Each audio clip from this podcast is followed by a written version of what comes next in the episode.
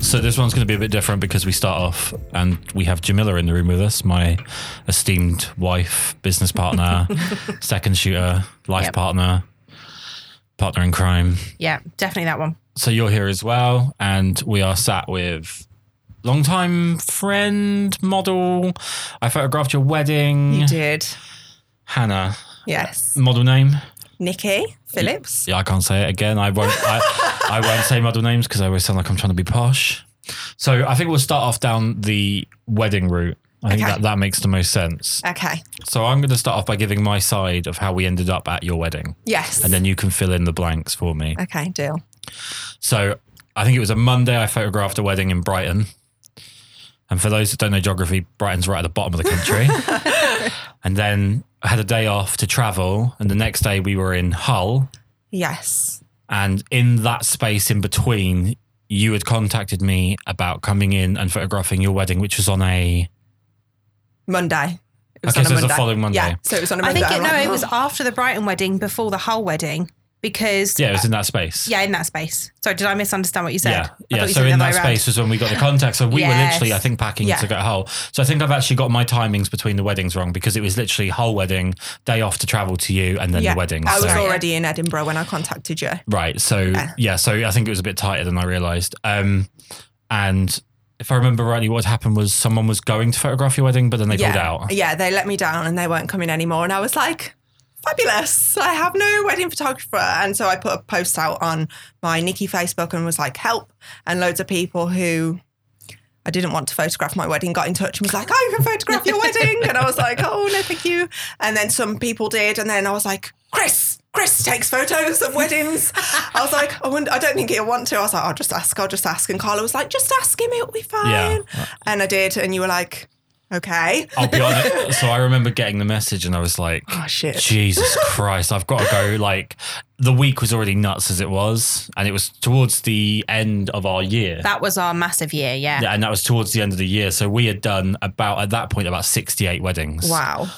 And when you came in, I was like, I'm fine doing it, but I might die on the way home. Like, I might have just, I might run out of complete battery power and just die on the on the way home. but actually, fine. but it was actually, do you know what? I'm really, firstly, I'm really glad I took it, obviously, for the photo side of things. But Yeah. it was, to shoot in Edinburgh was amazing. a- It's so nice. Christmas. Edinburgh's beautiful, isn't it? Yeah, and to have the opportunity to, um, you were the first. Really, there's there's there's a caveat. to this, but You were the first model whose wedding I photographed, Okay. where that was the dynamic. yeah. We there was Joe and Jordan, Yeah, that was first. but for some reason I don't see her as a model as much as I see her I as like a dancer, she's a dancer. and everything else. performer more than model. model. I've not Yeah. really seen her model on other stuff Mm. other than That what makes I sense, yeah. That so- makes sense, yeah. Um, so coming into the the guy's excuse for n- not being able to photograph your wedding. Um, he just couldn't do it anymore, and I was just like, Oh. okay, yeah, just no reason Oh, really. that's handy. yeah, it's great. So, what's the meltdown like? Oh, the meltdown. Yeah. Oh, I was freaking out. I was completely nuts. Like, I feel really sorry for Carla because she was with me the week before because we were working. I worked up until, so I got married on the Monday and I worked up until the Friday. Right. Saturday, Oh, wow. I picked everyone up from the airport and took them back to the hotel, which is where you stayed. Yep. Um, I feel sorry for Craig because I literally killed him over the phone every day about it and just, I was just going mad was about he everything was was going down in Birmingham until what like the so- day before Yeah, he was still at work. before? Yeah, so he didn't come up. He was meant to come up on the Sunday, but because I'd freaked out so much, he came up a day earlier. Or maybe he came up on the Friday. I can't really remember, but he came up early because I was having a breakdown. Yeah. Yeah. So, So is it difficult though? If you, uh, you obviously your day job is working with so many different photographers. yeah. Is it then difficult to narrow down what you like and then applying that to a wedding as well?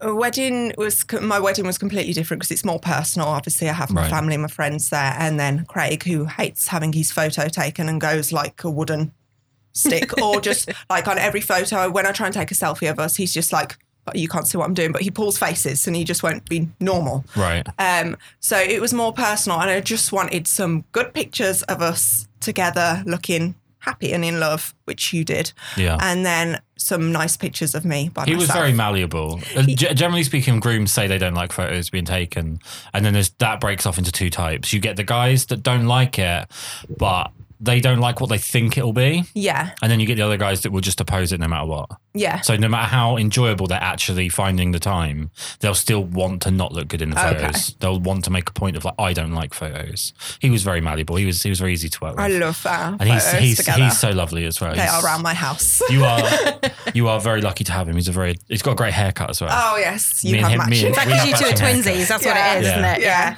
Um, so your wedding had a couple of really interesting moments for me. Um, obviously, shooting a wedding in Edinburgh and it being all Brummy Yes. Was uh, uh, that's where we probably should have started this. Actually, it was just warning people about your accent I know. I'm really sorry about that, guys. because both you and Carla both shocked me when I first met both of you with your accents. Because obviously she's got the Scouse thing Yeah, going on. she's she's got the she's got the Brookie thing going on. I'll be honest on. with you. Yeah. When Carla walked in through the door, I thought you. I thought there was someone else walking through the door. I was like, "What?"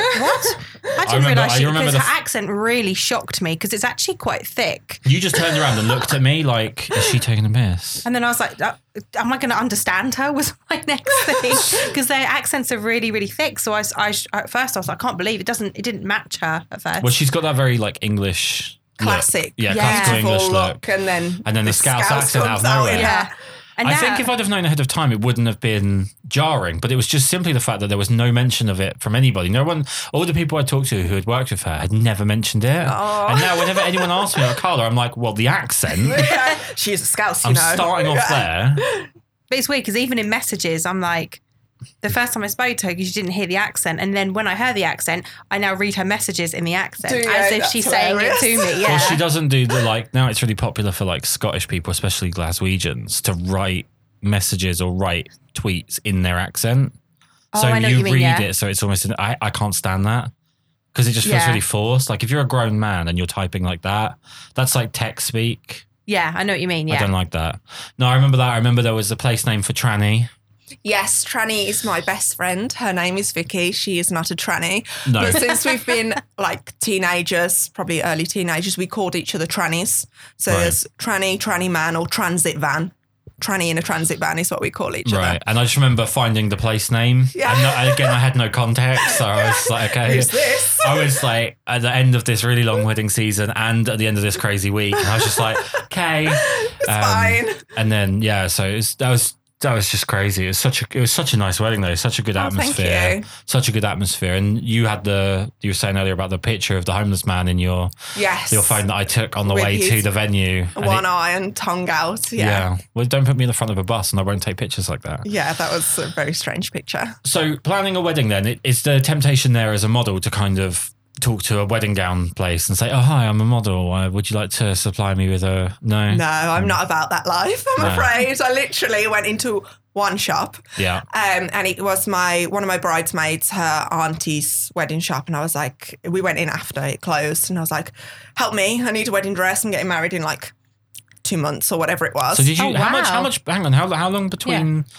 How much planning? You've just caught me out. um, so we decided we were already engaged, Yeah. um, and then we decided to get married in Edinburgh at the registry office, just the two of us. I was like, I'm not wearing a wedding dress. We'll just go and we'll go for a curry after because that's what we do. We don't need people. Right. And then I was like, oh shit, I'm going to get married. I want a wedding dress. And then it went from a registry office to we should get a venue. And actually, I do want my closest friends and some of my family there. So we need to sort this out. So I had about, I'd say we decided six months before, but I had probably about four months. And we kept having to go up to Edinburgh every weekend or on oh, Craig's wow. days off to find a venue. And lots of venues didn't want to have children there, or the kids had to leave at half nine, which was no good for. Oh, us. really? Was Yeah. that is that a thing in Scotland then? No, I think like so before when we first got engaged, I looked at wedding venues around like England and some of them were quite funny about kids and were like, they're your responsibility and just really rude. Yeah. And I just thought I don't want to be at a place like that where their eyes are going to be on every child there because the kids are there to have fun. And I think kids make the wedding because they're just crazy anyway. But they just dance and they don't care, do they? As a wedding photographer, I'm telling you that seriously depends on the kid. Yeah. okay. Okay. There are some weddings they do not make the wedding at all. Oh, yeah. okay. We had a, a wedding a few years ago, and it was uh, an older couple. They'd been Yeah. together a long amount of time, and the wedding was about sixty people, and about twenty-two of them were kids under the age of ten. And it was just barbaric, like Really? the noise and everything. And there Oh. was, there's one point, so they're at this Italian restaurant, and on the outside they've got a brick wall, and the brick wall's about I don't know three foot off the floor, but all around it they've pushed in sharp stones into concrete. okay. It's a really bizarre choice decoratively. If you were to step on it with thin shoes, it would hurt. Yeah. And this little boy has climbed up on the wall and is running the way kids do with their hands down and fallen. Oh God. And I, in no way, I'm a hero, but purely out of instinct, stuck my hand out and caught him.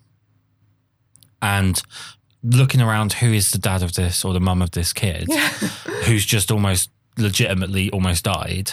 And I go, and- I go in and I'm asking around, I'm asking around, no one will give me an answer. And then finally, I get to, I get to the dad. He says, "Oh yeah, that's that's mine." That's the way the dads do. Oh, how lovely. And I said, Well, just a heads up, that wall is really dangerous. You don't want to let him climb on that wall. Oh, okay, yeah, no worries. You don't go on this kid's like four. Don't Yeah. go on that wall, which is just impossible to expect anything from that. And as I walk back over to tell Jamila the story, I just hear "Uh," and the kid's gone straight back out, jumped up on the wall and fallen off it. Oh my God. Yeah, and really hurt himself. We had the kids swimming in the fountain that day as well. Yeah. Oh, it's bad. wow. But I Yeah. think when it comes to kids and weddings, I think first of all you need to decide are there going to be kids there or not. Yeah. You can't have it. And we've been we've done one wedding where there was just two kids, and the kids were so bored that Yeah. they just Yeah. ran amok because they didn't have anything to do, and it was just the Yeah. two of them, and they were siblings, so they were already used to each other anyway. Yeah. Or you need to, ha- or if you have lots of kids, give them something to do. Yeah. Yeah. Don't so- just let them run Well, we right, had but the one give them a bouncy castle. two weeks ago, or, they had the bouncy castle in the dining room. yeah, Oh wow. yeah. Yeah, that was Oh, wow. pretty intense. or games or something, but they they just Yeah. they just need something to do or an area which you know you could go They can run free because Yeah. that's what they like to do and dance and meet new people. Weddings, Yeah. when I was a child, like going to a wedding was just the best thing ever. Loved it. I, I went to two. My brother started a fight at one with my uncle. We had to leave early. And the other one, I had to wear a silk. oh, mate. Oh, wow. I was, I was, God, I was what, three or four? And I had to wear this like ivory silk suit with a hat. that had the the, The was it the ribbon It had a falling down? purple ribbon around it. And I was platinum blonde as a kid. I was whiter than white blonde. You had bright hair? blue eyes. Yeah. Yeah. I had hair. all right, all right. And I look back at pictures like now and Christ, it's not Thanks, mum. yeah. I think it You're- might have been it might have been my mum's niece that actually picked Yeah. out what we were going to wear. My my dad and my brother went looking like they were part of a barbershop quartet. Oh, wow. Yeah, I They wonder, even stood like it in the picture, didn't they? well, my dad does the Yeah. standing in a suit. He always says that someone's going to take a free kick way of standing in a suit. It's what, what makes me wonder about like weddings now, the way we look back at weddings in the 80s or we look back at ones in the 60s or whatever, how in like 30 years' time we can look back at weddings now. Because I think weddings now look pretty good Yeah. for the most part. Yeah, well, there well there was that um, post that went around on Facebook and Instagram, and it was different pictures of bridesmaids and the bride um, back in the eighties and the seventies, and basically almost every single bridesmaid dress matched the curtains. So even if it was a pattern, it was and you know patterns Oh, back yeah, then yeah, were just gross, and so For a they minute, I thought you them. were giving a euphemism. No, I really no, got no. caught. I really got caught out there. I thought you were being rude. And I was Oh like, no, no, I'm no, I'm being, being no, being literal, and Oh. it's quite funny to see because obviously you had the big hair and stuff, Yeah. but then and the colours, and then you looked at the great big shoulder pads, and then you saw the patterns on the dresses, and you were like, oh, hideous. But I and think then that's you 'cause looked it up, was- and they literally camouflaged into the curtains and the wallpaper. But it was post-war. That's why it was like post-rationing. So people were just like, "We haven't had a real egg in thirty years. we are having all of the patterns." But this was the 80s. Some of these pictures. yeah, well, it's so Britain. we're- We only come out of rationing about three years ago. I'll tell you one thing that was a mad challenge at your wedding. Really, really sh- struggled. The lighting inside. The lighting in the Yeah. ceremony. It was all, it was dark, but it was nice. It was rustic and Christmassy, and I am the Christmas Yep. freak. But So, it was the yeah. actual ceremony room was the red lights. Yes. Which- Like, I, d- here I am. I don't know much about I don't know much about cameras. Surprisingly, I try as much as possible to not know too much because I find it a tremendously boring subject. Yeah. But my god, cameras don't like focusing when there's only a red light. So you you guys are exchanging rings, and like I've got this sort of like camera covering my face, and behind the camera I'm just going, "Come on, come on." it's just going in and out, and it was it was all right in the end. It was just like it was one of those ones where I was like, I've just got to volume this one. I've got to take as many as possible, make sure I cover as much as I can. But they turned out well. The pictures. It's really Yeah, the nice. it's a nice look lovely. It's yeah. it's kind of like a souffle. The end result's Yeah. very nice, but you're pulling every part of your body out, trying to get it done properly. At Yeah. The time. So you you uh, engaged for how long? Uh, two years. So we got engaged in Germany two years before in Cologne. In Germany. In Ah, Germany, that's yeah. where- my family's from. Uh, there's a big um, padlock bridge there. Yes. And um, we'd been the previous few years and put padlocks on each time. You can never find the same padlock. No, they cut them off. Yeah. Oh, do they? Okay, Yeah. that's why then, because we searched for ages. Yeah. And we'd got a new I should have one. asked me before. I didn't know that at all. But then we got a new one, and in the morning we woke up, and Craig was like, "We need to go to the bridge now." And I'm like, "Well, can we go and get some breakfast or like a Starbucks?" And he's like, "No, let's go to the bridge." He doesn't. I just clarify. He doesn't talk No, exactly he like doesn't that. talk like that. It's more like, all right, Bab. But yeah, he's going to kill me when he listens to this. But he was like, we need to go. So I was like, fine, let's just go. And I was like a bit moody and trying to find this padlock and put the new one on. And then he was like really shifty, like looking around, like, what's going on? And I was just looking at him. I was like, you're not helping me fight. I was getting frustrated. Like, you are not helping me find this. And then he just like got down on one knee and I was like, oh no. I was like, get up, get up. what are you doing? Because like and my heart just like started beating Is it because fast. of the people watching? People watching, Right, okay. like I'm quite like I got quite scared and Yeah. I was like, oh shit, this is happening. He's finally asking me after five years. And he Uh, was five years of hints. five yeah, probably. Like Yeah. I will not have any more children with you unless you marry me. I see. Kind of hint. That's a good kind of hint. yeah. yeah, so he got down and I just laughed because I was scared and said no. But then I said yes. You straight away. said no. Yeah, I was like, no. And then I was like, I mean, yes. And then he put the ring on and it was obviously too big because he didn't want to get it cut in case he got it wrong. He didn't Yep. know my ring size, um, which why would he? Right. Like, why would, why would you? And I didn't really wear any other rings for him to compare it to. But I was like, oh my God, this is so lovely. And some guy on a bike like stopped and had a little look. And I was really embarrassed. And then we went for a McDonald's after. That is a true Nice, story. Yeah. nice. So Aw, romantic. that's really sweet. But- yeah, but that's what. You, but you guys are like that. You're quite down to earth Yeah, anyway, aren't yeah. you? I was hungry and like I was, I was scared as well that this has just happened. He's finally asked me, and I loved my ring, and I was like, "Oh my god, we're gonna get married! I'm an adult." But yeah, it was, it was, it was beautiful, and But you we love ex- Germany. So okay, let me let me ask a question. How do you explain this really common thing that I'm finding with models?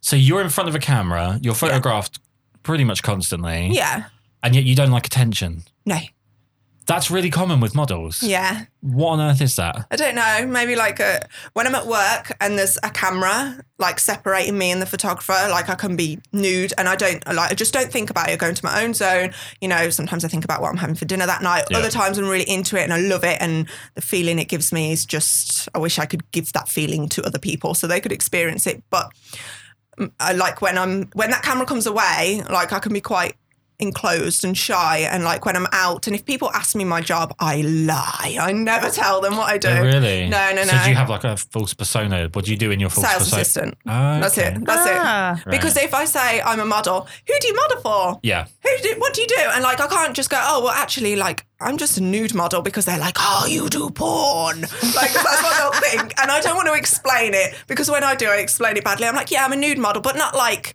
you know, porn and legs open and stuff. So already I'm making myself look like Right. that's what I do.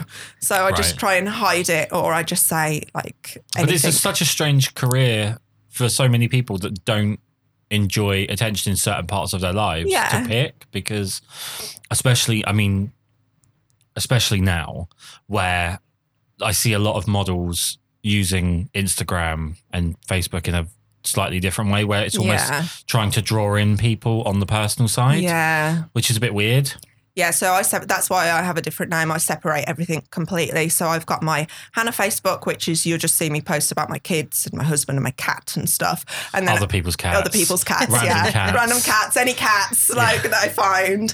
Um, and then you've got Nicky Facebook, which I'll only ever post about. Um, like shoots and stuff and I never know what to say on it either because like my whole life is me and my husband and my children and I never really want to bring that I could I could probably cash in on that and be like oh look at me I'm such a fabulous mother but I don't want to do that I want to keep it completely separate so and I feel like my posts are dead boring because I just like here is a picture that someone took of me the other day enjoy like I never know what to put I do think there's a problem with social media and certain personality types. I I think me and you are very similar. That's why Yeah. in all of the ways that we've worked together, it's it's gone. I think I'm going to talk from my side here, but I think it's gone very well. yeah Um, we're very similar in that we have a we have a bullshit meter, yeah but it goes off it goes off on ourselves Yeah. as well. So we know when we're yeah yeah so I never know what I can put so you don't want to post something that you know is bullshit exactly because you feel like you're and some shit quote oh, Oh god! Oh god! It's like so. Sometimes I'll put like a song lyric, and sometimes it can be quite dark, and I'm like ha ha ha, and people don't get it because it's usually from a rock song, and no one likes that. yeah. Um, or other times, like I, I will Google quotes, and it's like hashtags and stuff. So I just googled like uh, top ten hashtags for models. I don't even know what they mean. Some Yeah. of them, and I just copy and paste. I've got it in my notes, and that's what I do for Instagram. we do exactly the yeah, same thing because I yeah. just don't. I don't know. I don't know what they mean, and I hate and no one social media so them much. yeah Yeah, I do. It serves its purpose, and I think if you can earn money from it as a model, photographer, or an influencer, or whatever, Yeah. then that's amazing and good for you, It's Jamila's favorite word, influencer. influencer. but I just part of it for me is laziness, and also I just don't want to. I don't, I, I, I, I don't care. Yeah. like I just don't care. Like I, I Uh, you do see people put in a lot of wheel spinning for no movement with with social media where they're Yeah. they're really they're interacting constantly they're always replying to every comment and they're always trying to stir stuff up and their story looks like morse code because it's got so many little dots at the top yeah. And then at the end of it, it what you get some likes from people the other side of the world that just send you messages with penises in them Oh, like gross. what's the what's That's the so, end goal So wrong. Yeah, I never really like. So I'll love comments when people, or like if it's my friends, I will reply. I always comment, especially on other models' posts. I do that a lot because I just think, like, I'll say that they're beautiful or some crap because I just think it's nice to be told that. And I think as much like some models can be quite insecure, even though they don't show it. And Yeah. I feel like if I do that, like it can make someone's day. Do you know what I mean? I just, I'm just trying to be nice. Um, and then I don't know. I don't really interact with the freaks. I just think, oh God, like they've posted again, or I'll just like it, and other times I think no. But I get, I do get inboxes, but I never reply to them. Well, I had an idea last night. Um, so woke up. We both woke up at about four o'clock. Yeah. This would be me and my wife, not me and Hannah. No. Yeah. both woke Let's up just click that off. We both woke up about four o'clock, which is really weird. I think it's just the heat at the moment. It's horrible. yeah, but you you heard what you thought was running. yeah, I don't know. I think I was just half out of it. Oh my honest with you. God. I thought someone was in the room. Running. Yeah. Okay. Um, so I don't know. But we, I went. For, I couldn't get back to sleep. You couldn't get back to sleep. I was flicking through Instagram. I had an idea. I'm reading this one comment, which I'm not going to dig up now, and I could do. I'm really tempted to, but I'm not going to. Um, on a model that I know's Instagram page, and Yeah. this comment left by this guy Mm. was just one of the most vomit-inducing Oh, wow. verbal diarrheas I've ever seen. It was like 28 compliments in one sentence. It was just Oh. so mm. funny. And I actually had the idea that I'm going to do a YouTube video where I just get models to just read out their most cringeworthy comment they've ever had left on one of their photos. Oh. Just, I don't think even know if I publish it. It'd probably just be for my own entertainment, just because I know what the world's like. oh, the foul. They they are foul. But you say you you go out of your way to kind of leave compliments and that on other models. Do you find the community particularly supportive? I don't know. I don't know if people really do it to me. Sometimes I don't read the comments on my posts. Like Right. I don't check the likes or anything like that because I don't I don't care. Yeah. Um, but I just I just try and make other people feel good because I like to do that. I do like to like try and make someone else feel good about themselves Yeah. when you know. But it's cheap and easy to do, isn't Yeah, it? really? like it doesn't cost anything to be polite or to be nice to other people, and I am nice to most people. yeah, just Yeah. not the freaks. Yeah, just not the freaks. I just don't interact with them. Like sometimes I, I got a message off one guy recently, and he was like, he was like, Will you model with me? I'm like, Are you a model? He's like, No, but I'd love to do it. And I'm like, I think what you're after is an escort. and he was like, No, that's not what I mean. And then he never messaged me again for ages. And then he was like, Have you ever seen a foreskin piercing? I was like, Oh God, why? And I was like, Why? And he was like, It's a bit random, I know. I just wondered. And I was like, Look, I am married with two children. Just go away. like, just leave me alone. I just And then I blocked him. So, yeah, yeah. My God, no. I've I've had the odd. I had a guy. I used to have Twitter. I got rid of Twitter because, firstly, I only used it to tweet at the BBC.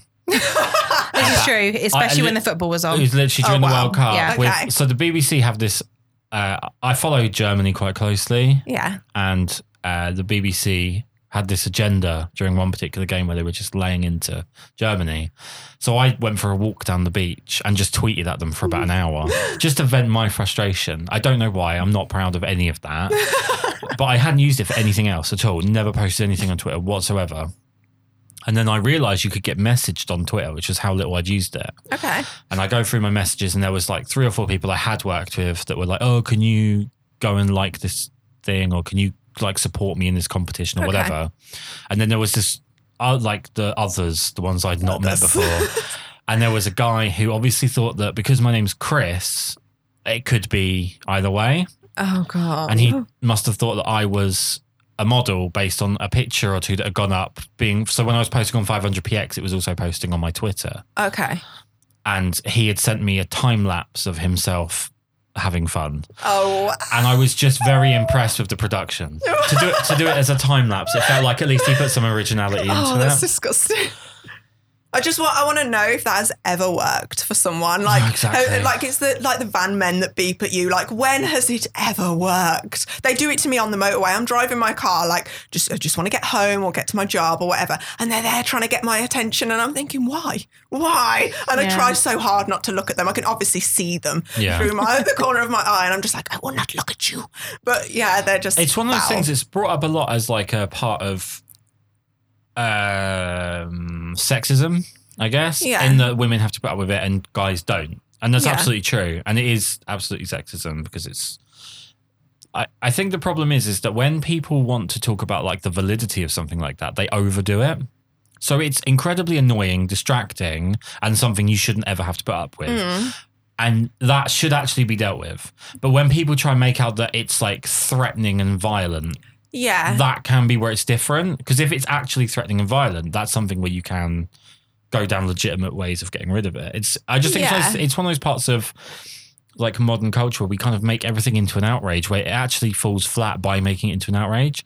I don't know why there was an old joke by Frankie Boyle about stop calling terrorists terrorists. Okay. He said, and this is Frankie Boyle's quote. He said, "Call them gaybos."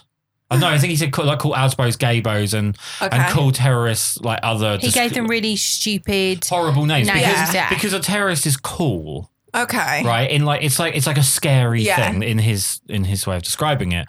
Whereas when you get guys that like catcall in the streets, I think we should all just as a collective society just shut up, prick. Yeah. Just move on. Like Yeah. sort yourself out. You're a bit lonely. yeah, you've got no, life. No one's buying into it. Yeah. You're gonna eat a dinner for one. you cry yourself to sleep. yeah, Just shut microwavable curry Yeah. or something. Chef's No lonely one- soup. No, yeah, Chef Lonely Soup for one. No one's no one's impressed by it. So, I, like you say, who's it for? Who's it, who, like? Yeah. Yeah. I've, they- I've seen it done where guys do it in front of other guys, and it's almost like they're like, huh, "Look how tough I am because I can do this thing." And it's like, yeah, they're just- worse. They're worse than with a friend. So I've only had it happen to me twice where they've been violent, and once is where I was with my friend driving home from Birmingham city centre yeah. um, to my house, and uh, What's So- the address? I'm joking. What's the address? Not Birmingham, although the accent is thick. Um, we were driving and they were trying to get my attention. And because I ignored them, they threw a bottle of whatever was in it. I don't know, it looked like milk when it went up my car, but they threw that at my car and like tried to like swerve into me. And then, yeah, Christ. yeah, it was, it was fine. It was fine. Then they drove off. I was okay. And then another time when I used to live in Walsall, don't ever go there. I used to live in Walsall. I with, should explain to the people that don't understand your accent that that's in England. Yes, it's in, Poland. England. Yeah, no. yeah, so I used to live in Walsall um, with Craig, and I was pregnant with my first son. And I was walking round to the shop, like literally, we lived in a cul-de-sac, and I was just coming round to the go out the cul-de-sac and there was a petrol station right there. And I was going to get some schnecks because I was pregnant and I wanted to eat. And I'd come out the corner and there was this guy in a BMW and he was trying to get my attention, like papping his horn. I wasn't heavily pregnant. You couldn't you couldn't tell I was pregnant. I had a hoodie on. Um, like I'm pretty sure I had my pajama bottoms on. Sorry, I am that person. And, and I was just like, no, I'm just going to ignore him. And he was shouting something at me, and then he got his car and rammed it up the curb in front of me. Got out his car, thought, oh my god, he's gonna he's gonna take me. And he pulled down my like hoodie and shoved a piece of paper down there. Got in his car and drove off. And I was so scared. I just like went home like to Craig and he had a number. He wrote his number.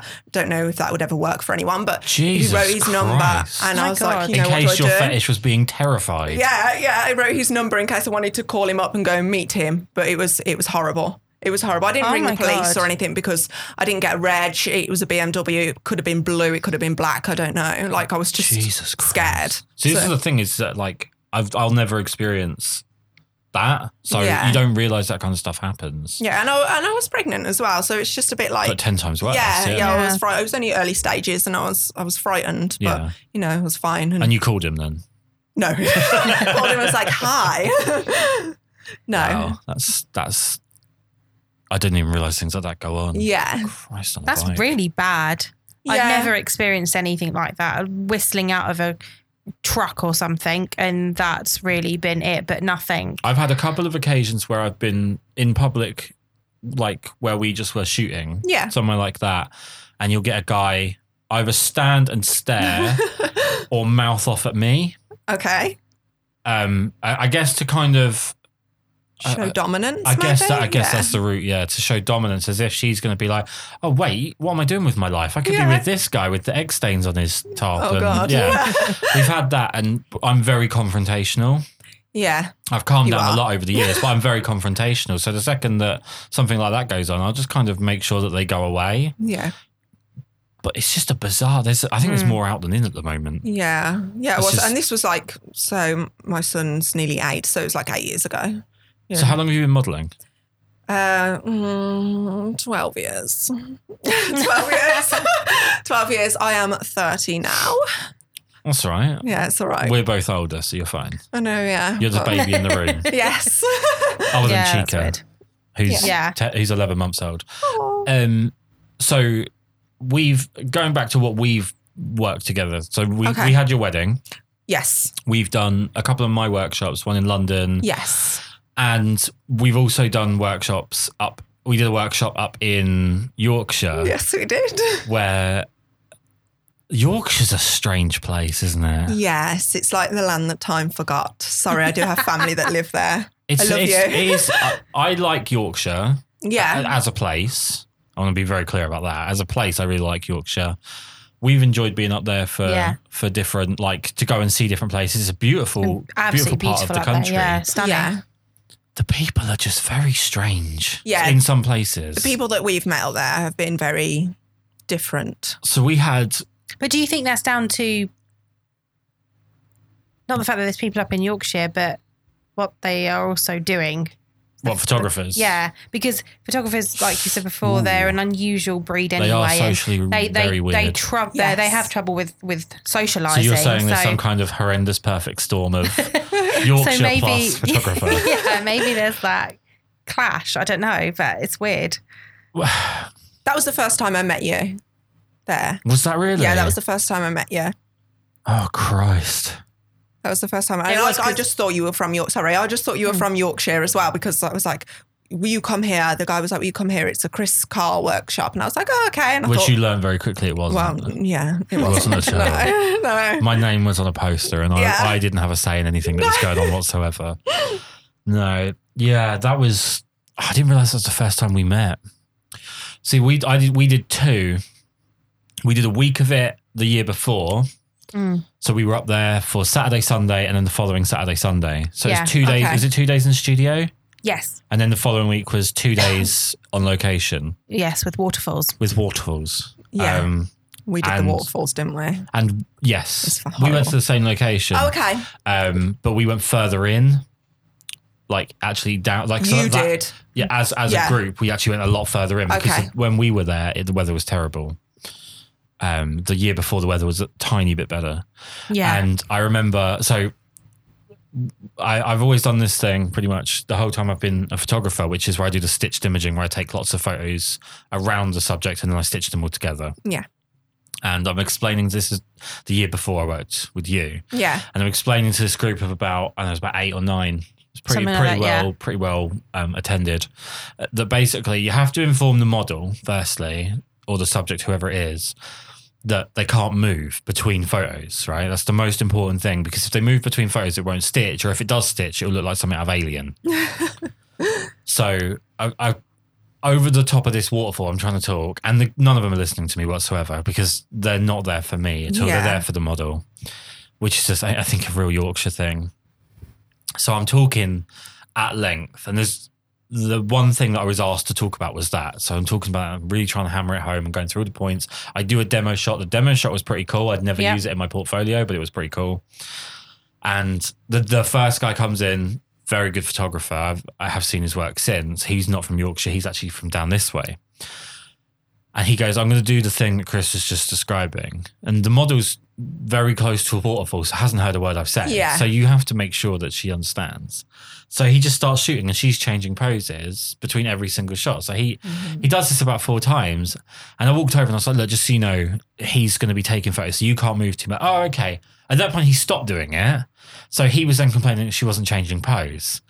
So I was like, okay, you can change pose. At which point he then started doing the stitched image thing again. Oh, and that was probably the highlight of the, the whole week. Okay. That was as good as it got for the whole Okay. week. Um, as nice as Yorkshire is to visit and see, it yeah, it was like a beautiful area. It is Yeah. stunning. The waterfall. Like, I didn't want to get in it, but you know, I was being paid. Oh, I was in it, wasn't I? I was up to my Yeah. knees in it. yeah, we were, think- we had to go and buy wellies for it. Yeah. You were in it, and that's one of the first things I remember about you actually. So when we went down to this waterfall, like I am a cold person. I do not like. I do not like weather. I do not like the cold. You- yeah. I don't like. I don't like lakes and like waters like that. I don't like to get in. I them. remember think actually, they're I think the first thing you brought up with me when we met was like, yeah, waterfalls. Yeah, I don't. I don't, I don't want to go. in. I don't want to go in this, but. Nevertheless, I went in it and you were like, said to the photographer as well, she is like, you know, half naked. She is going to be cold. So I'm going to take my jumper off or whatever you had on. And that's what you Yeah. did. And you put it down. And then you took your shoes off, you know, and you got in this waterfall. And I thought, oh, he's not a prick. Like, you know, whereas But then you got to know me. yeah, but then everyone else like still stayed wrapped up. They didn't care that that's what you just said, and I thought, well, that's actually really nice because usually if you're nude and you're modelling, the photographer's there all wrapped up and going, "Oh, I don't know why she's so cold," Oh, and it's- I'm it's- there like, Yeah. It's a rule I've had Yeah. for the Since entire day one, time. since day one. Yeah, I've had, had this rule, and it's not come from any particular experience. yeah, It's just, to me, it's common courtesy Yeah. yeah, that if I'm expecting someone to go through a certain temperature, I'm not going to stand there in a duffel coat, or I'm not going to put someone in a duffel coat in this heat and then stand there in shorts and a t-shirt fanning myself. I'm going to always try and match the conditions. Obviously, I'm not going to like wear the same clothes 'cause that'd be weird, but try and match the conditions as much as possible. I've ended up really ill because I have mm. autoimmune issues. okay, So I get ill very quickly and very violently. And I, I, how many shoots have I come home from? And you've been annoyed at me for doing it. Yeah. I'm like, but it's just to me, it's courtesy. You don't stand there in a really warm coat, chimping, looking at the back of your camera while someone stood there shivering. yeah, it's a really It- nice thing to do. It- Firstly, I think it builds, like you said, it builds like a bit of confidence between the two of you. yeah, And the second thing is it changes how you work. Like, I'll work faster because I'm cold. yeah, so that means you're not going to have to stand around because I'm feeling comfortable. yeah. Do you know what I mean? That's, yeah, it's, I forgot And you, that. you also taught them not to overshoot either. You were like, you take 30 photos. The first 10 are your warm up. The second 10 are where it's good. And Yep. then the last 10 is where the model goes dead behind the eyes. Yeah. Like, and I thought that was really good as well. It's very true because when someone machine guns you, you're just like, oh, please stop. It's it's always been the thing. So when I did music production at college, Yeah. they talked about when you were doing solos and when you were when you when you had a, a, a musician performing. If you made them do 200 takes, the 200th would be the most technically accurate but the least interesting. Okay. And in the first 10 would be the least technically accurate but probably the most interesting because they would be trying things out and like going closer to the edge and just sort of seeing what works and what doesn't. And I just think that with all of human behavior, if you just make someone stand there and repeat and repeat and repeat, they go numb and Yeah. they'll get bored. Mm. And I think in a lot of portfolios, it shows it. A Yeah. lot of photographers' portfolios, it shows it. Yeah, because they've just took too many pictures. But then there's a, not everyone doesn't do that. I'm not saying like every photographer does that because there's loads of great ones that don't but you know when they do and i think i don't know if it's a nervous thing and they're just doing it because they have nothing to say because they can't think of anything to say to me or I think know. it's also a trap for amateurs to think that oh, I'm scared I'm going to come away with nothing, so I'll shoot so much that I have to come away with something. yeah I think the other side of it though is that they, especially if they've paid for the shoot, they're like, well, I've paid for the shoot, so I need to keep shooting. Yeah, I can't spend any time not shooting because I paid for it, which is a stupid thing to think about. yeah But I think there are some people out there that are like that. That just want Yeah, to the machine money's gun worth. it. It's, Yeah. yeah. it's like their value for money comes in number of photos. So like Yeah. if Yeah. they're paying hundred pound for a shoot, they need to take hundred thousand photos Oh, because God. it breaks the price down. Yeah, yeah because they apparently just have endless um, hard uh, like hard drives and that to put Yeah, photos on. It's madness. No, that's I'll be honest with you. But for me, I mean, obviously, you taught me that in the beginning. So when I was photographing models, I was like, I don't need to shoot that much. But at the same time, I was also like, I don't really want to go through, go back into post and be like, oh my god, I've got hundreds of images to look through. You know, yeah and you know that it's also time consuming at the end of it. So to learn to do it your way made the shoot more effective and made the images better. Yeah. Uh, yeah. Is I think photographing models is actually really easy. I think there's just a few really obvious pitfalls that people fall down. The first is that, and we talked about this last time you were here actually. The first is working with cheap models okay or yeah. working with people that are inexperienced. yeah And it's a false economy because no matter uh, how many extracurricular things you have going on around the shoot, whether you have like makeup artists or stylists or whatever, it comes down to photographer and model yeah or photographer and subject. And you, as a photographer, are doing at least 50% because you're doing the photography. So if you have to really, really indulge the model in helping them get any confidence or any flow or anything like that, you're starting to do their 50%. And then you won't be concentrating as much on your 50%. And that's where mistakes, I think, happen. So a lot of people, I think, see a false economy in cheaper models yeah And- tf and TF, yeah, Yeah. Like, especially when you're trying to build a substantial um, portfolio where you want to be someone that's hired. Yeah You're not going to get a portfolio of of that of someone who's going to be hired if you're just only working for free with like Sharon down the road. yeah exactly It, to be Yeah. completely honest, like you need every person you need to be working with when you're trying to build yourself up has to be infinitely more talented than you. You Yeah. always need to be the least talented person involved in the project. So when you're planning a shoot yourself or like when you're when you're someone's hiring you for a shoot Mm-hmm. what what do you like to get off of them in terms of like the comms are you looking for like mood boards and stuff Yeah, like uh, people work differently, but I, I prefer personally if they've got a mood board so I can see what I'm going to be doing that day. So I can plan ahead, like bring the correct outfits if they're not supplying them, like do the correct looks if I'm doing my own makeup. Um, but you can always tell how the shoot, I think anyway, how the shoot is going to go in someone's pre-coms, like how they type, you know, how they come across, if they're a bit strange, and they are sometimes. Um, or if they end every message with babes yeah. that, yeah. Thanks, hon. Yeah. Yeah. no, no, no, not everyone does that. But it's it. I like to have a plan. I sometimes like to have a plan with what we're going to do, and especially, especially if I know. Sometimes I get a bit nervous, like shooting, if I know the photographer is like a really good photographer, and I think, oh god, I'm so not good enough, and then I'll go along to the shoot. But I like to have a plan so I can not practice before. I've never stood in front of the mirror and pulled poses because I feel like a twat. But just I would, I would, I'd feel like a twat. But just so I know what I'm doing and I can calm myself and be like, you know, it's okay, you got this. Because yeah, I still get nervous. When so I'm when you say you're you're like coming up to work with someone that you really admire Yeah. that you really admire what, what is it that you're admiring is it the portfolio yeah, their work and how like I just think, oh, that picture's beautiful. Like how how they are, you know, it can be um what their work looks like, obviously, and how they go about certain things, like how they are on social media, how they are, how they treat other people as well. You can usually, yeah you know, tell. As I say, you can tell a lot from the pre-coms. You really can. so is there a genre you gravitate towards though Uh, what with modelling? What that you find like if you're looking at photographers whose work you really admire do Mm-hmm. they all tend to fit to one type of genre or is it all over the shop Um, probably like two. So I love like beauty, like work, like face. Yeah. Like I, when I message you, I'm always like, please shoot my face. Yes, you always describe it as she's shooting you in the yeah, face, Yeah, yeah. please shoot my face. Like I, I love that, and I think like you know I, that's just what I love. And if I could do that all the time, and someone would just like pay me, then Yeah. yay! But it's obviously not the case. Yeah. Um, so I gravitate more towards them than um, a fantastic art nude photographer. I would rather choose like portraying beauty every single Right. goddamn time. Yeah. And anything with color as well. Like I've got, I do a lot of like black and white stuff. You know, maybe I just look better black and white, but I love like color and I love like, um, I, d- I don't know if it's when they saturate it. I have no idea about photography, editing, nothing, like Yeah. nothing. But it's when the colors really like pop and just look really nice. And I'm Yeah. like, I need this in my life. I need some color. So I you think, I, and you- you- but you not knowing, like you said, you don't know anything about like the editing side. oh yeah, it. not clue. That's Wouldn't know what to actually really good from a photographer's point of view because it's like it's such a deep subject. It's su- it's it's taken me five years to break the back of ten percent of it Yeah, to to feel like I've actually got control of ten percent of what I want. yeah, That a little bit of knowledge is really dangerous with with editing, and you see that with quite a lot of people where they Mm. know a little bit and they take that little bit and they hit it with a hammer. yeah. I know nothing.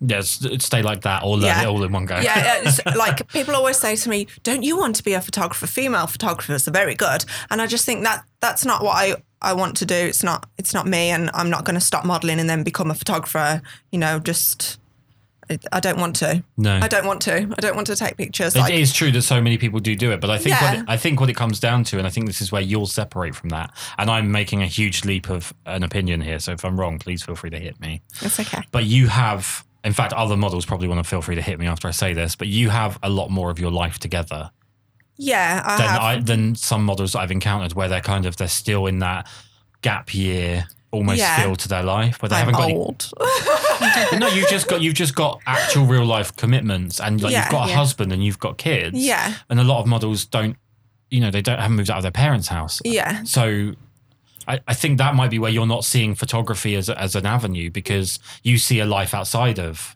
Yeah, definitely. So, Yeah. like my my goal, my wish, my end game is my family. It's that, and I know it sounds like to a lot of people, they're like, "Oh, you've got kids." Like, like it's not. They're like, "Why? How can you do both?" But and I know it sounds a bit mediocre, but that is all I care about. Like, Yeah. I love my family, and like as long as they're happy, I'm happy. You know, we're all alive and eating. It's good. Yeah. Like that is that is what I care about. Like modeling, I love it, and I'm so so grateful that I got to do it. It was never what I wanted to do. It, I just like somehow fell into it and didn't stop. But it's not my end game. It's just not. And I will do it for as long as people still want to book me. But when it fades out, it fades out. And I'm grateful for the time that I've So, had is there a doing plan it. in place for the next stage? Yeah, yeah, definitely. You don't have to reveal it. Obviously. no, no, definitely. you're but I'm a superhero. yeah, yeah, I'm going to be able to fly. I wish, but yeah, there's a there's a plan, and it's something completely different, and something where my heart lies more. Yep. Yeah, which Yeah. isn't which isn't modeling. You know, I never wanted to do it. Like I just my the reason I got into it was a friend I had at the time who is lovely. Um, she did it, and she was the most beautiful girl I've ever seen in my life, and like I idolized her. And um, she did it, and I was like, ah, I want to be pretty, and I want to do that. I was only eighteen at the time, like just gone eighteen, and I was really like obviously really tall and I still am, but I was really slim. This is pre-children, really like up and down, and there was nothing, nothing to me.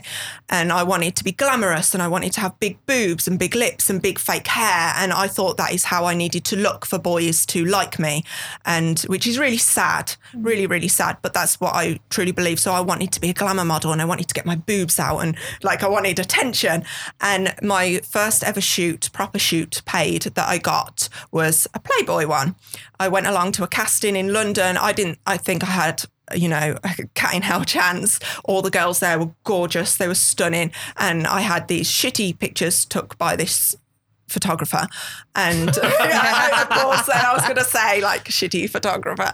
Um, they, they weren't great, but they served their purpose at the time. Right. And they picked me because they wanted this girl next door look. And it was a nude shoot. And it was the first nude shoot I'd done.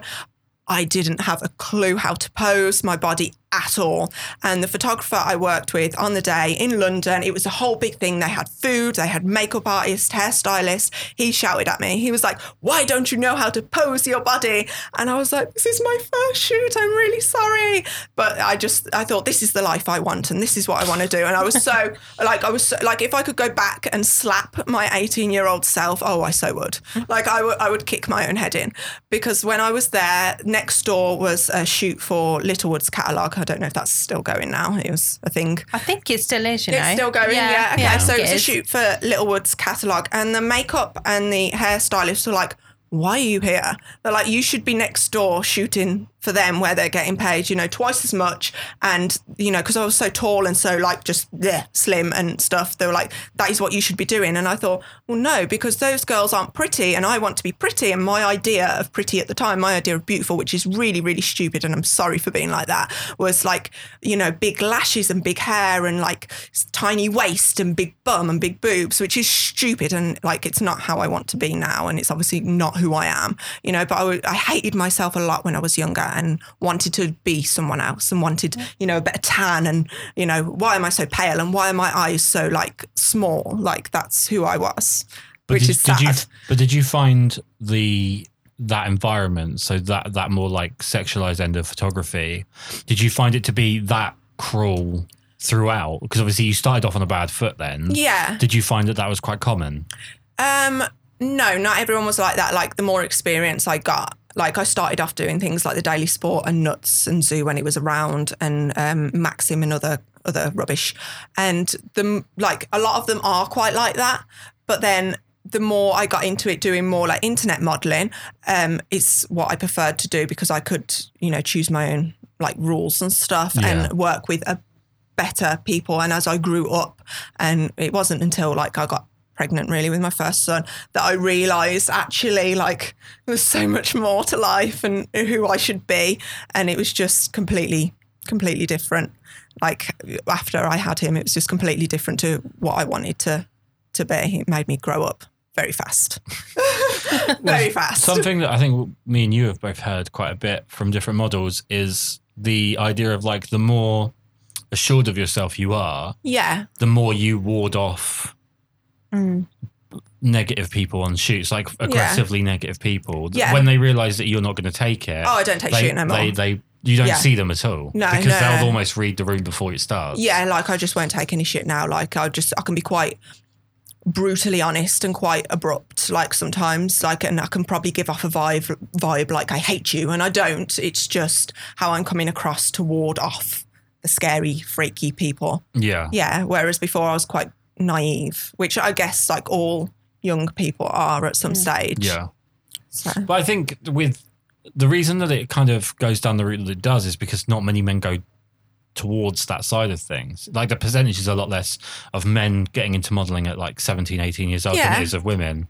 And I think that the, the men that, that go down that route probably face something in the same way, yeah of but course they maybe would. not in, in, I think a 17, 18 year old guy is almost always going to be a lot more confrontational. yeah So and more probably, confident yeah, and and and if they're not confident, probably even more confrontational on top. yeah Whereas when you're a 17, 18, 19 year old female, that's going to hit you, especially coming from like a guy.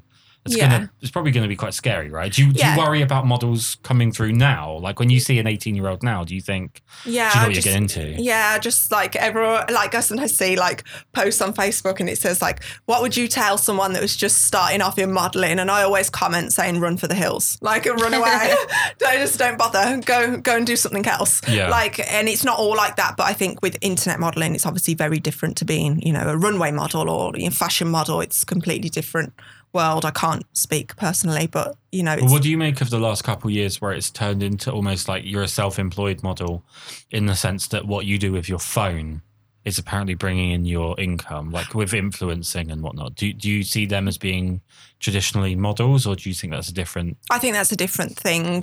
I think it's just earning money, taking selfies, and that, and that again, like, like there's something called OnlyFans. I don't know if you've heard of that. Yeah. Yeah. So girls do that, and if you do that and you earn money, that that's perfectly fine and Yeah. well done you, but not not for me. Not, it's, not it's, for me. I, mm. one thing I do worry about, and I think while we're teaching kids about trigonometry or RE at school, we could also be teaching them about some life lessons, you know, how Yeah. to take out a loan, how to deal with a bank, yeah.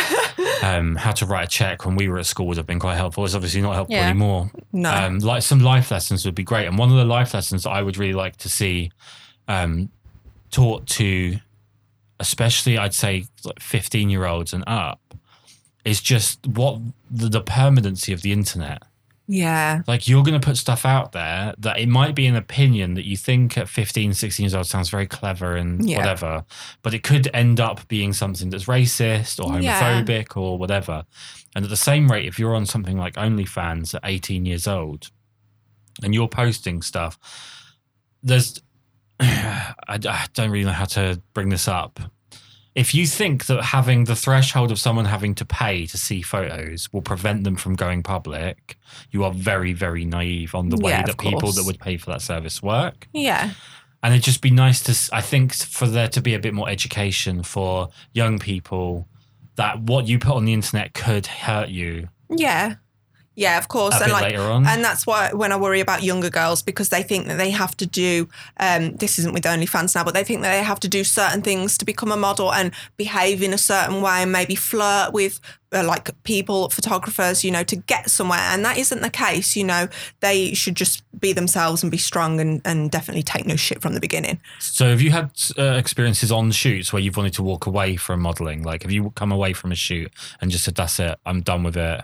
Um, not so much that oh I'm just done with it, but I've I've come home like times and I've just cried or like cried on the way home. Um, but so my car journey on the way home, usually I'm traveling like two hours away or something, and my car journey on my the way home is my time to just breathe and get get the shoot out of me if it's been a bad one. Just like it's fine, I'm alive. Let's just go home and do what I got to do. But I've had bad shoots like where I've got cold. I know it's like it's not oh she got cold, but yeah, I hate being cold. Where I've got cold, I've come home with wind chapped face and like uh, I've thought why am I doing this? Or where people have been horrible to me, they've commented on how I look, you know, my weight, anything like that, and I think it's so disrespectful and and like it's really hurt me. And I think why you know why have you like ran me down to make yourself feel better? And i think why am i doing this when it's just destroying my soul? But then there's other times there's a flip side where i go to shoots. And as i said previously if i could bottle it up and give that feeling to people that i get that buzz you know um or the creativeness that isn't a word but i'm making it one or that creativeness Creativity. If- creativity that would be the one if i could get i'm from birmingham i'm sorry That's all good. I If prefer your one. if I could like give that to people, that that feeling, I would because it's not it's not all doom and gloom. Like there, I go to shoots and I look forward to them and they're brilliant, and then I go to shoots that I look forward to and they turn out to be shit. And it will be the same for photographers as well. They'll probably look forward to shooting a model that they've heard that's amazing and brilliant, and then the reality of that like they just don't gel or it, it just goes wrong or you know it's the same for both sides i guess Yeah, I think obviously going in expectations can have a have a big effect on how the shoot actually goes because Yeah. you can have an idea of something you really want. to- The one that always puts the spanner in the works for me. This is I've not learned a way to deal with this. Is I come in with an idea. I, I've seen someone that I want to photograph or I'm going to photograph in whatever respect, and I see the idea. I see exactly where I want to go with it, and they don't want to go in that direction oh and you end up with just a push pull shoot where you're doing stuff that you don't want to be doing in the hopes that you can then sort of turn the tide of things and it doesn't work out and by the time you do actually photograph something that you're even remotely interested you've lost interest because you've lost interest in the the interpersonal side of things that's that's that's usually the thing that catches me out. I- i've had a couple of really funny ones. I had a i picked a model up from a train station before a workshop and the first the exact first sentence that she said to me when she got in the car um, was bloody train was full of arabs. Oh. And i'm married to an arab so Wow. so like where do you go from there in the conversation like because i either address it i either address it and say look you know that's not on my wife's arabic that's offensive or you don't address it and then you carry it all day and they don't know why you carry it and you look like the bad mm. person yeah and you feel ang- angry at them yeah. And I think with you as well, like you've had problems with models I've worked with in the past. Yeah. And that can be quite hard for me in the sense that I might not feel the same problem. I guess. And you're you're you're like disliking a model and you're not enjoying the because you've assisted on so many, you're not Yeah. enjoying that part of things. And then you've kind of taken an objection and then I have to carry your objection to that person. No? Yeah, no, Okay. no, you're right. I think models are models are. This sounds weird, but they're weird creatures. yes Some of them, they're not all the same. I think there's probably a handful of models that are this sounds odd, but like normal, like very like they're down to earth. They realise that that modelling is a job, uh, but they they actually work hard at it. You know, they put in 110 percent all the time, but they also understand that the flip side of that, the photographers also putting in 110 percent. Yeah. But then you get this. It's only a small minority, but unfortunately, I think we've bumped into too many of those. That small minority where they are so tuned into just themselves that they don't focus on what they're doing. They don't come prepared for shoots. They push levels as well. Um, they get annoyed at a makeup artist because the makeup isn't what they wanted, but they're being paid for a shoot. So you already were aware of what was going on. So you shouldn't be throwing your toys out of the pram. Or they spend the whole time on their phone.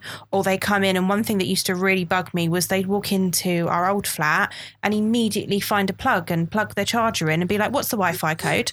Hi, my name's Jamila. Who are you? Because you've just walked into my house. Could you please be polite? Because my husband's going to photograph you and, you know, blah, blah, blah. Um, so I think there have been times when I found it hard with models um, because some of them haven't got the experience enough to be to have that common courtesy, to have the etiquette. Oh, and some of them just don't. They don't work hard enough. Yeah. Um, I think experience is the wrong word because experience is a really poorly used word when it comes to photography. There's a lot of terrible, terrible, terrible photographers that are way more experienced. yeah, Um, but I remember being told, um, I can't remember who by, but some people have been making the same mistake every day for 20 years. That doesn't mean that they've got 20 years of experience. They've got Yeah. one day of experience over 20 years. That's true. yeah, And I think that there are models, especially if no one is um, diverting their priorities. Let's Yeah. say, so they turn up and they're they're rude or they're they're abrasive or whatever. They're ill prepared, and mm. you have that kind of conflict. If you don't address it, they go to the next shoot, and that's what they're used to doing. So they'll do it again, and and yeah, yeah. And it's the same thing, and it's sort of the post shoot stuff as well. Where I mean, it happened to me a few times where they would just image grab and then just plaster them all over social media. And it's like, well, first of all, I paid you for that shoot. Secondly, I paid you a lot of money for that shoot. Um, and thirdly, you should have asked if you wanted a picture. You know, I, I've I, I have given photographs to models that we've paid before, and I've never had a problem with it. But it's because I've always asked. Yeah. You know, um, it's never been. You never just steal off somebody, It's and just that used to- courteous, isn't it? yeah, and that used to really annoy me. And I do think I do think I've made the mistake here of labeling that as being a model trait when actually I'm sure photographers you've dealt with plenty that because no one because they've got an abrasive temperament and maybe they're they're intimidating in stature or in mm-hmm. or in reputation or whatever that they've been rude or impolite to you or whatever Yeah. and because no one before them has curbed it, that's mm. just snowballed and snowballed, and you've met a stage of that that's not very nice. And then if you don't curb it, which I'm not saying it's your responsibility, No, of course. the next person gets the next level of it, and it just builds and builds. Yeah. It's just human beings are shit. I think sometimes. Yeah, I think so. Like if someone's rude to me and makes me feel, you know, little and horrible, I just won't work with them again. I just think, well, fuck you. And I don't always pull them up on it. And I probably should say, you know, this isn't how you should treat people and you shouldn't speak to them like that. But a lot of the time I just think, well, fuck you. I'm never going to see you again in my life. Yeah. You know, mm-hmm. and that's probably not what I should do. I should, you know, pull them up on it for the next person. But it, it it can feel fruitless to you Yeah. because you're Mm. probably not going to get a good response to you doing that. No. You might get something said about you publicly for doing that. Oh, of course. Yeah. so it feels like it's kind of a lost cause and all of that for someone else to reap the benefit that you don't even know if they will because it's almost guaranteed they won't take what you're saying seriously Yeah, exactly. I mean, like if something horribly went wrong, like if someone tried to like touch me inappropriately, then I will would speak about it. But that has, you know, that's never happened like touching like that. So right it's fine. so you're you're modeling all over the country Yes. and we've already touched on yorkshire Yes. but do you find that there is geographical differences with photographers because you've been in scotland right quite a bit yes. you, love like your home away from home Yeah, I love Scotland very much. and much. do you so. find like scottish photographers are different from london photographers Yeah, I think people from Scotland are probably a bit more laid back. Yeah, Right. they're lovely. Like I've never had a bad experience up there. Um, London photographers, uh, just yeah, they're everyone's fine. I I can't say if it's like a regional regional thing. It's more like a people thing, like whether they're an asshole or not. Yeah. Yeah, like Yorkshire, I think we had some bad luck, but it's not, you know, Yeah. oh, everyone from London is like work, work, work and doesn't talk to everyone, anyone, you know. I think it's just a people thing, whether Yeah, they're dickheads so. or not. I mean, it's it's one of those one of these things I can't quite get my head around. I guess it would make sense about thirty years ago, but with the fact that everyone owns a car and travels relatively cheap and it's democratized, most women have a driving license. Yeah. I find it really weird that there's a lot of female models that say they're from London and they live 300 miles from London. I can't Yeah. I can't get my head around what the benefit is. Maybe because they think, um, obviously, London's such a big place, they'll just get more work. They'll just get more work. If they say they're from London, then that's where the majority of the work is, and, and it will just come in for It them makes easier. them seem more accessible, I think, as well. because they can get to London. Yeah. And because, I mean, say, like you mentioned Walsall earlier, um, and you had to make sure that people understood that we're talking about here in the UK and not in Poland. Yeah. But so I Well, think that Warsaw and Warsaw is more of an two accent, different things. Yeah. thing, yeah. But I think that it's like if you if you said something like that, you said like a like Bicester, for example, which is Bicester. Bicester. Yeah, we Bicester. got corrected we got on. corrected recently. We went we did a wedding in what we thought was Bicester and everyone was laughing at us and I was like, Well what is it then? They're like Bicester. I was like, Well, we're not playing Scrabble, get rid of some letters.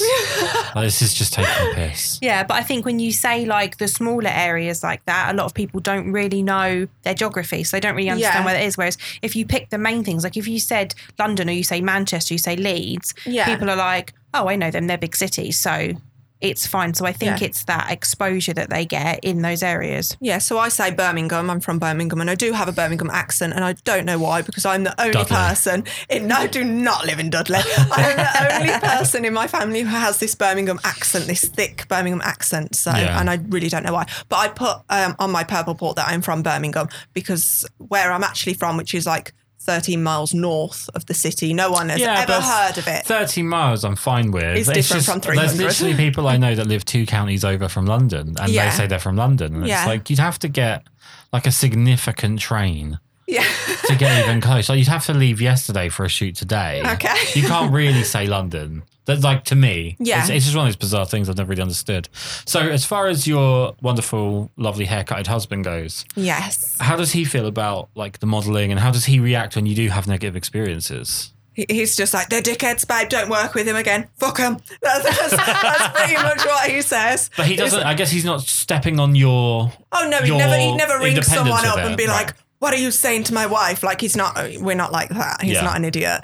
Like he just says, you know, just forget them and don't work with them again, and then he'll just reassure me that you know he loves me and whatever else. But he's fine with me modelling. I know some boyfriends, husbands, whatever, aren't. They're He- usually not around for very long. If they, yeah, if- if they are, yeah. Yeah. I mean, like he met me when I was already, already, modelling. Yeah, I was already modelling. I was already like doing bits and bobs and you know just having a mince around. And he he he met me doing that, and he obviously thought in the beginning, "Oh, she's a model. It's great. does Let's he get tell? with Did he tell everyone then for a while? Um, I think he did, but then when they fall in love with you, they're like, "Oh, she takes her clothes off and gets paid." Like, then they, it probably changes a bit. I remember when we first met. So I used to get like published in the Daily Sport for my sins, and he come and pick me up this one evening, and he's like, "You're in the paper today," and I'm like, "Oh, am I?" And he's like, "Yeah, yeah," and like flips over the pages to show me, and there's this beautiful girl who's got blonde hair, and it wasn't me, and he was like, "There you are." I'm like.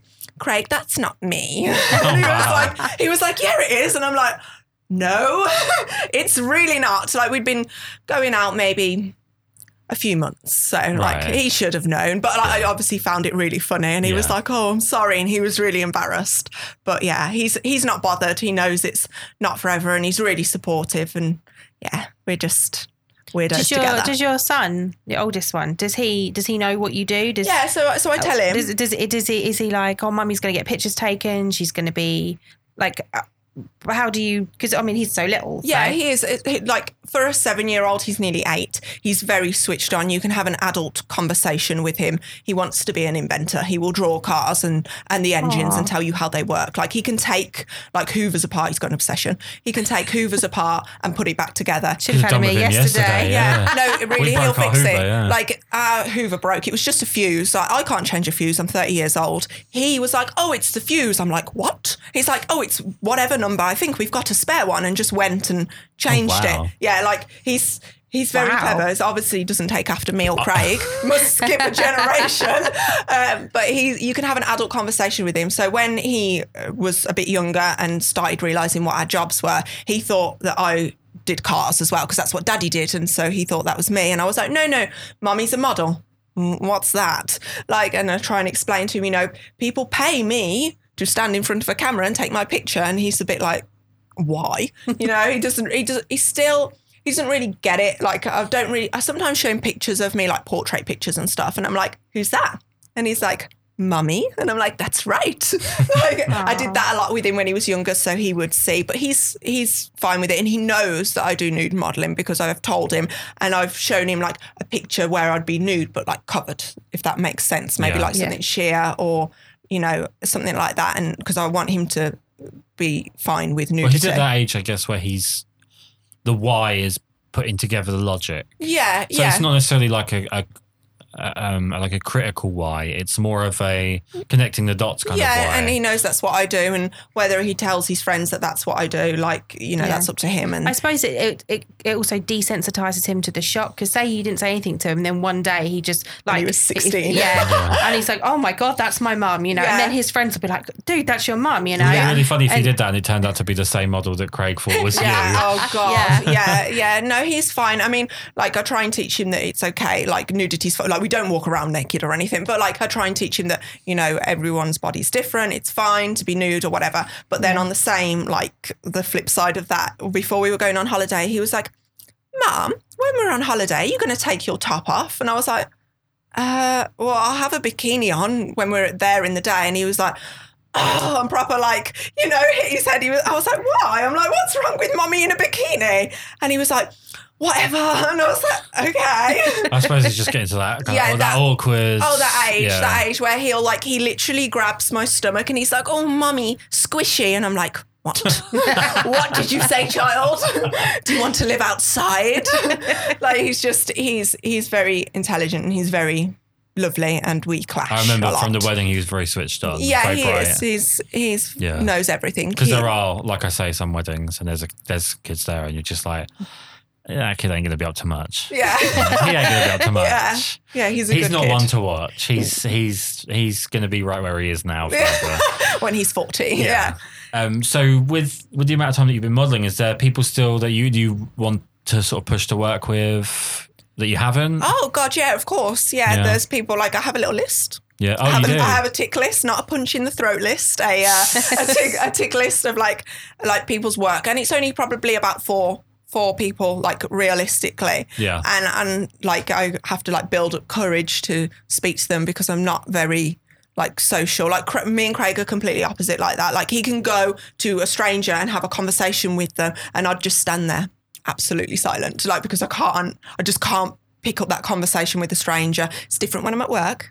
And I have to, Yeah. but like in normal life, I just can't. So it's the same if I see someone's work who I think is like brilliant and you know that I love, I wouldn't just go up to them and be like, will you shoot me please? Because i'm scared they might go no piss off. Like and and it's the same like if i hadn't have met you through yorkshire um, i probably would have seen like your work. I knew who you were anyway but i would have seen your work and i would never have approached you. Never ever. Because Right. i would have felt like you'd have just been like Is it because you you. is it because you don't like the name?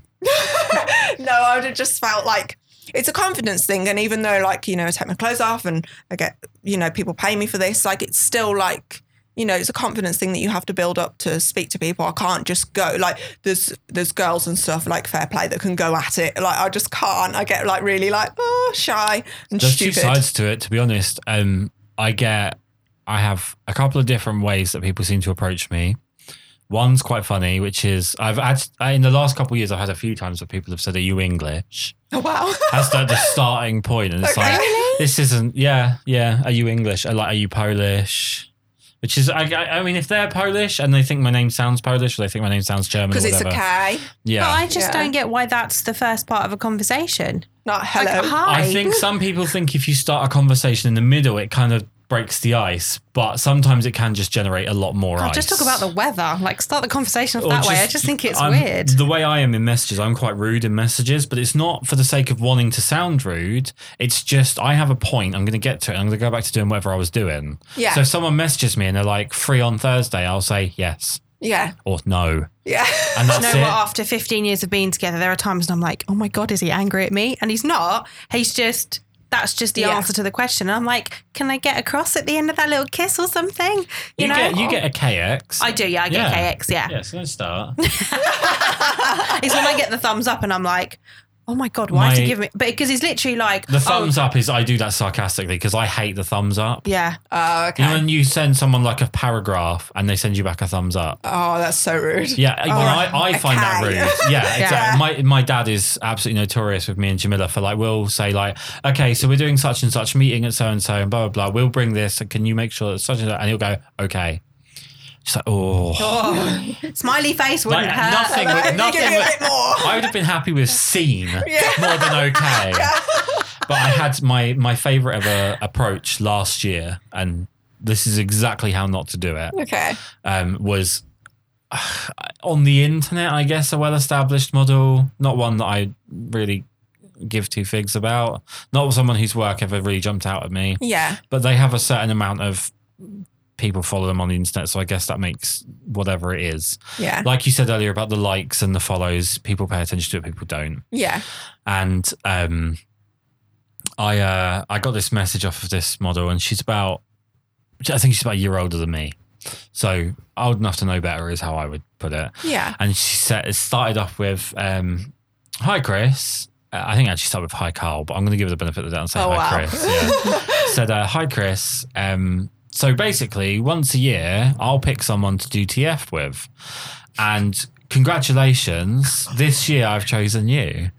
So if we could pin down a date so that we could get some wonderful images taken, that would be great. Looking forward to hearing from you. And then their name. And I replied, no thanks. Oh my god. Because even if they were someone I wanted to shoot with, I could never imagine saying to someone, congratulations, you get to be in my present.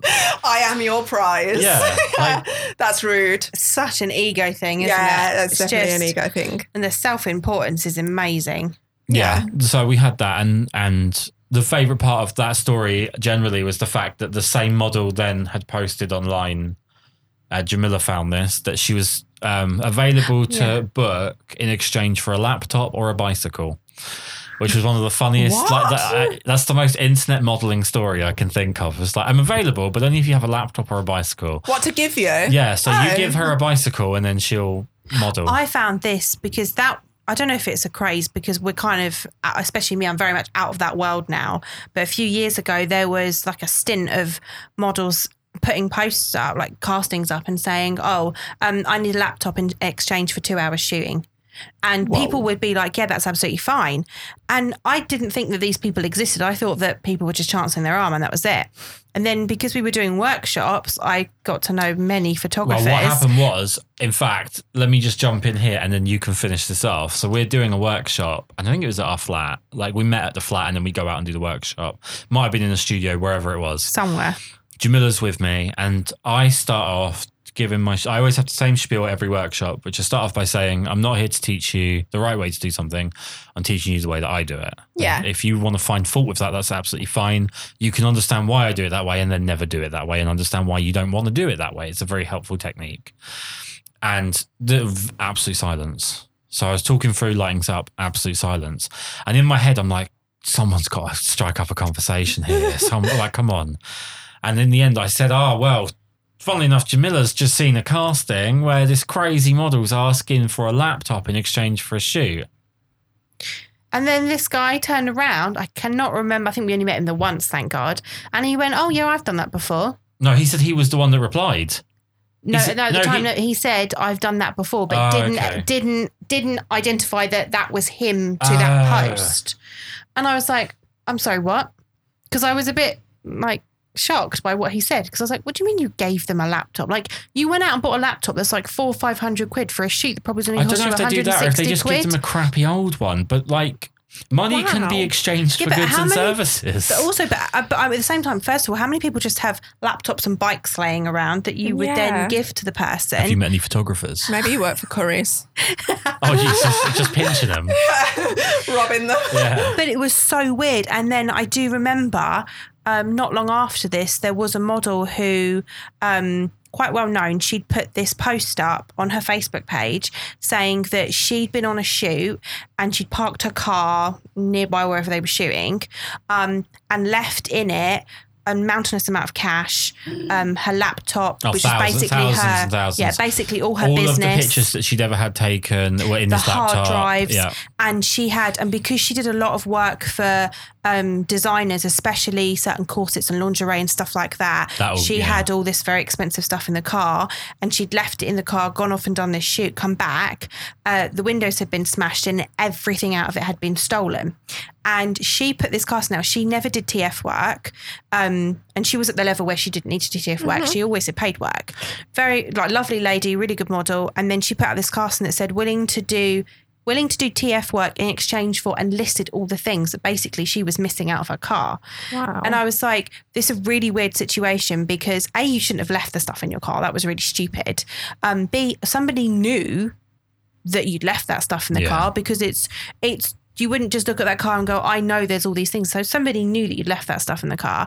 But it was a really weird thing to ask for. So she was just like, Yeah, I'll shoot, but I need all of these things. And she'd like not just said, I need a laptop. It was a very specific brand of laptop. And I was like, Yeah. you know, that that's like the cost of you for the day anyway. It's kind of weird. Just It's just work, weird. Was it Work some, bullshit? paid, work some paid work and p- buy the stuff. yeah. That's what. That's yeah. the disconnect I've always Well, you found. see, she wasn't one of those. She was never one of those models. She wasn't a flaky person. She was Yeah. very business orientated and like modeling was very focused. And she already had like what she was going to do when modeling stopped. So already really well planned and everything. Very business minded.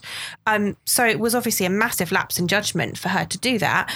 But it was just weird to see that rather than just go, oh, I'm screwed or what, insurance or whatever, and I'll just work again to then replace all that stuff. It was, I need all this stuff, so give it to me. It's such a weird currency. And then the converse Yeah. side of, or the, the other side of that would be when we were in Yorkshire. the week before we were in Yorkshire, I don't know if you know this story, but there was a model that was in the studio for a studio day, okay. Or supposedly supposed to be. And on the morning, she had informed the guy, I'm not going to be able to make it. Someone's broken into my car and taken all my stuff, and I've got to get the car fixed or whatever. And he said, That's absolutely fine, completely understand. Send me a picture of the car. And she's like, Well, oh, I'm not by the car right now, so I can't get a picture of the car. And this went back and Oh, forth. He was like, I need to see a oh, picture God. of the window broken.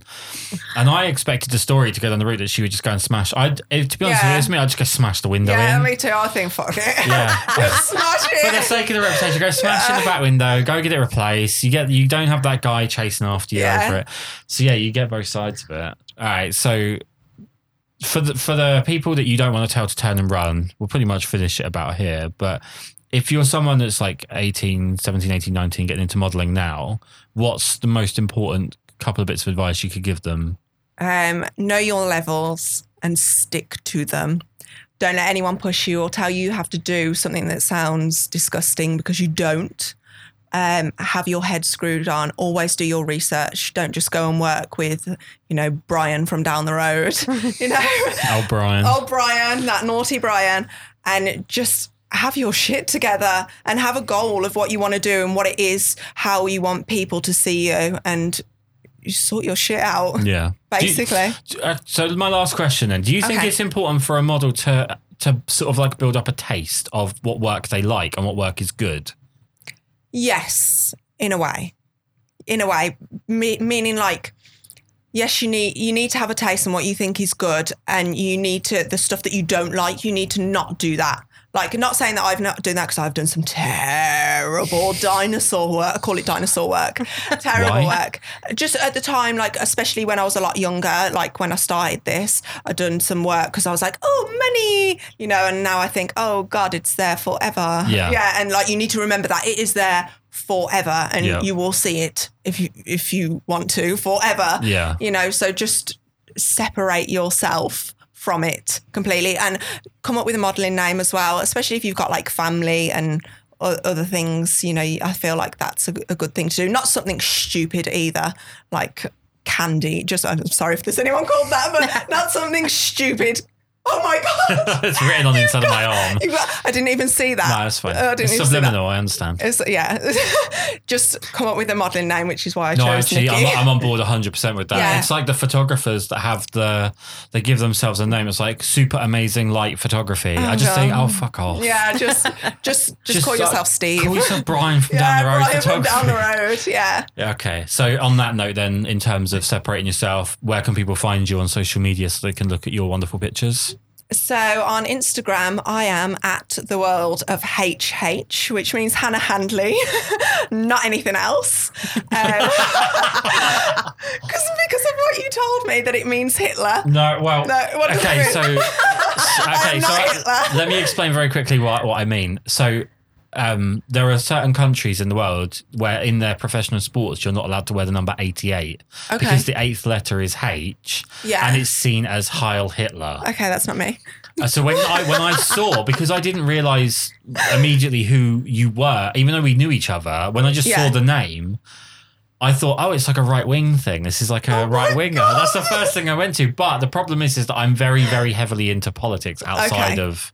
It's outs- kind of where his brain goes. Yeah, Yeah. Not that my brain goes to Heil Hitler. No, but I, politically, but he thinks I study a lot he of thinks on politics, that level, world yeah. politics. So when I saw it, I think I must have just been in that mode, and then I was like, uh, "Oh, okay, now that makes sense." Okay, so world of the world of HH. The world of HH. It means Hannah Handley, which is my actual name. Or I'm on Facebook as Nicky Phillips, which is my modelling name. Perfect. Thank you so much for doing this. Thank you so been, much for having It's been me. terrifying. It has. Yeah, like I'm literally shaking like a shitting dog. It's horrible. it's horrible. I'll tell you what, let's end it there then. Thank you so much. Thank, Thank you. you.